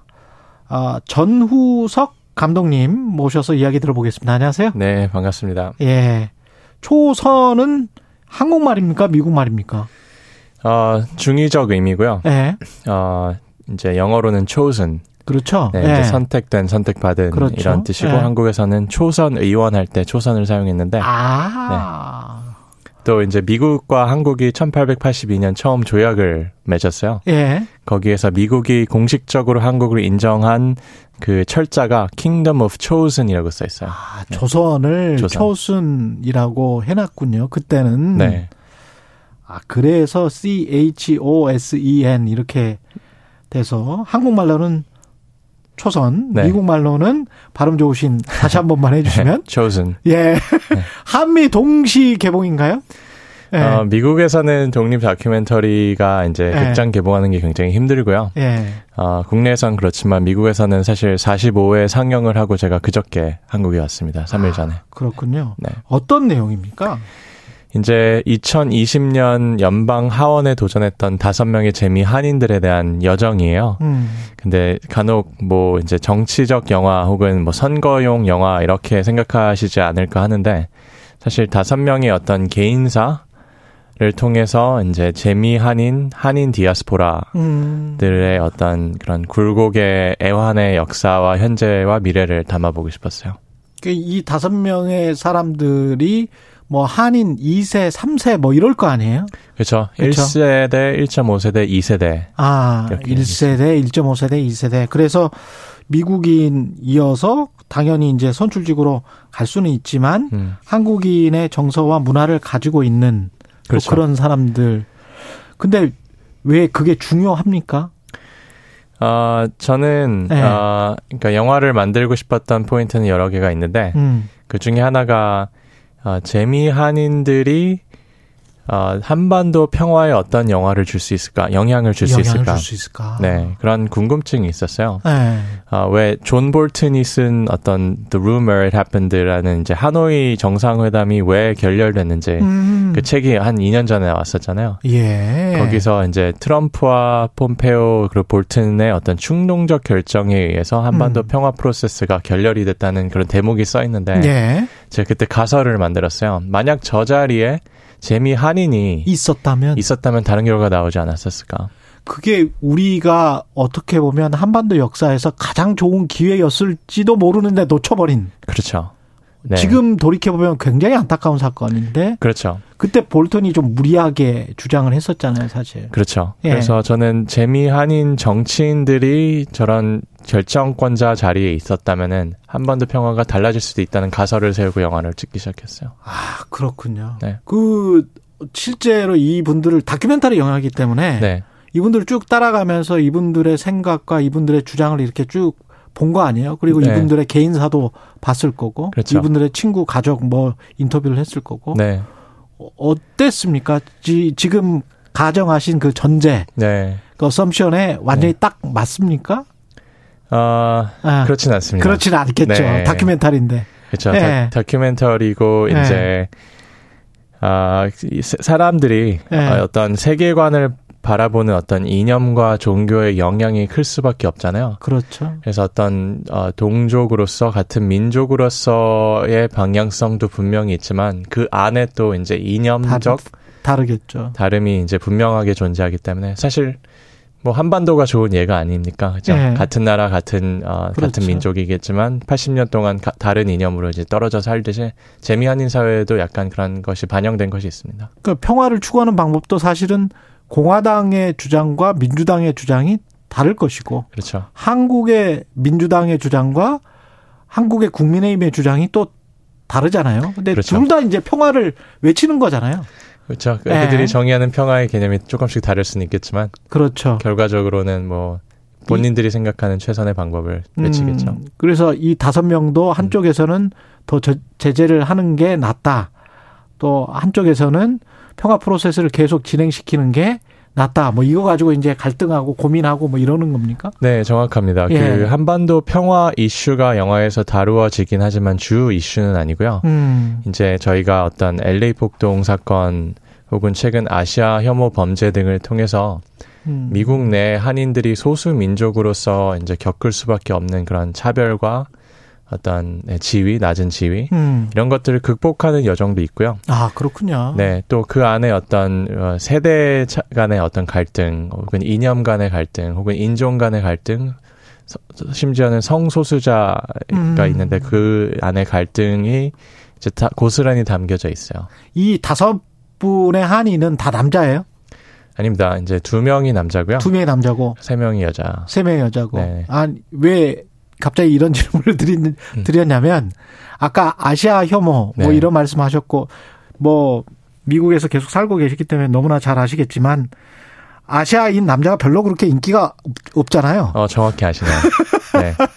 사실 예. 이것은 어떤 뭐 저의 가치 판단이 들어간 말씀은 아닌데 예. 어, 미국 주류에서는 아시안 여성이 아시안 남성보다 훨씬 진출하기 용이한 부분이 있어요. 그렇죠. 네. 예. 그거는 현실이고 근데 그렇다고 뭐 그게 긍정적 편견이죠. 아, 긍정력 편견. 네, 그렇지만 네. 편견은 아직도 있어요. 편견이. 있죠. 그렇죠. 그 느끼는 편견이나 뭐 이런 것들도 이 다큐멘터리 영화에 많이 들어가 있겠습니다. 그렇죠. 어떤 이제 모델 마이너리티라고 우리가 음. 이제 아시안들은 어, 조용하고 열심히 하고 말 음. 잘 듣는 어떤 민족 모, 모범생이고 그렇죠. 모범- 운동자 운동 못 하고 그렇죠. 네. 어떤 이런 범생이 같은 이미지를 어, 저는 한인 사회 내부의 어떤 갈등 구조와 우리 안에 어떤 음. 어, 엘리 폭동 이후에 우리가 다시 재건하려 고 했었던 그런 움직임을 통해서 음. 어, 그런 편견을 부식시키려는 그런 노력을 많이 했습니다. 이 다섯 명 후보 중에서 나왔던 초선으로 나왔던 분 중에서 네 명이 이제 실제로 국회의원이 됐고 네. 의원이 됐고 한 명이 이제 졌습니다. 네. 석패를 하는데 데이빗 김이라는 분인데 유독 다큐멘터리에서 조금 음. 부각이 많이 됐죠. 어떤 네. 측면에서 그렇습니까?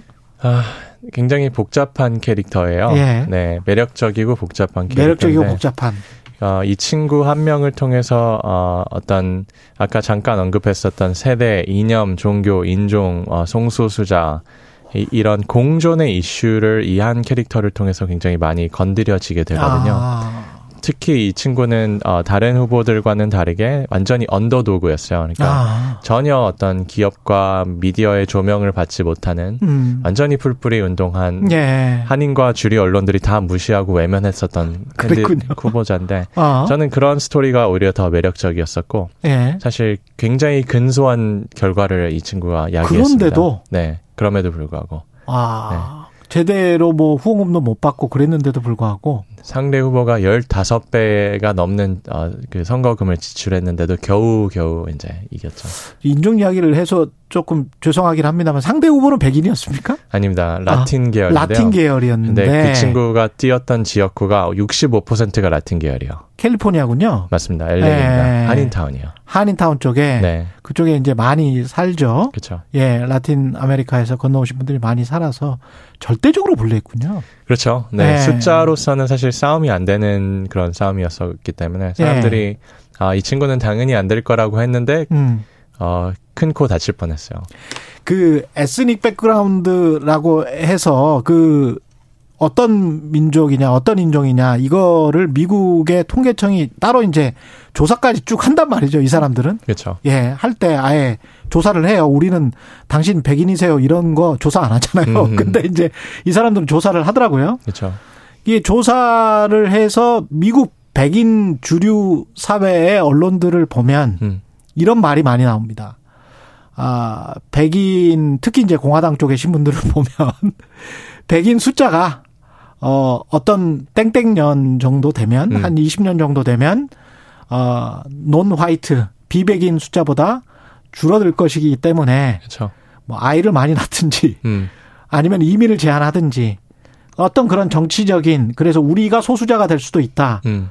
근데 우리는 지금 다수자로서의 어떤 뭐랄까요? 그런 편견이나 사실은 그런 게 있잖아요. 그렇죠. 그런 네. 공통적 두려움이 트럼프라는 전대미문의 대통령을 배출했죠. 그렇잖아요. 네. 근데 그거는 계속 향유하면서 음. 본인들의 편견이나 뭐 이런 것들은 계속 향유하면서 또 이렇게 계속 가겠다라는 그런 느낌이 있는 것 같거든요. 그 그런 논의 자체에. 근데 어 예. 그런 게 저는 분명히 있다고 보는데 예. 그것이 어떤 미국 보수 백인들만의 어떤 어떤 잘못된 생각이라고 생각하기 전에 음. 사실 한국에서 같은 일이 일어난다면은 과연 한국 국민들이 맞아요. 그렇죠. 다른 민족이 점점 더 많아져서 우리가 소수가 된다는 그런 위기감이 있다면은 맞아요. 어, 그렇기 때문에 저는 미국이 문제점이 굉장히 많으면서도 불구하고 어, 제가 그래도 멋있다고 생각하는 부분은 어떤 이런 진보적 목소리, 소수자들의 아. 목소리에 계속 힘을 실어주려는 많은 지식인과 대중들의 목소리가 늘 존재해요. 그것도 꽤 강하거든요. 그렇죠. 예.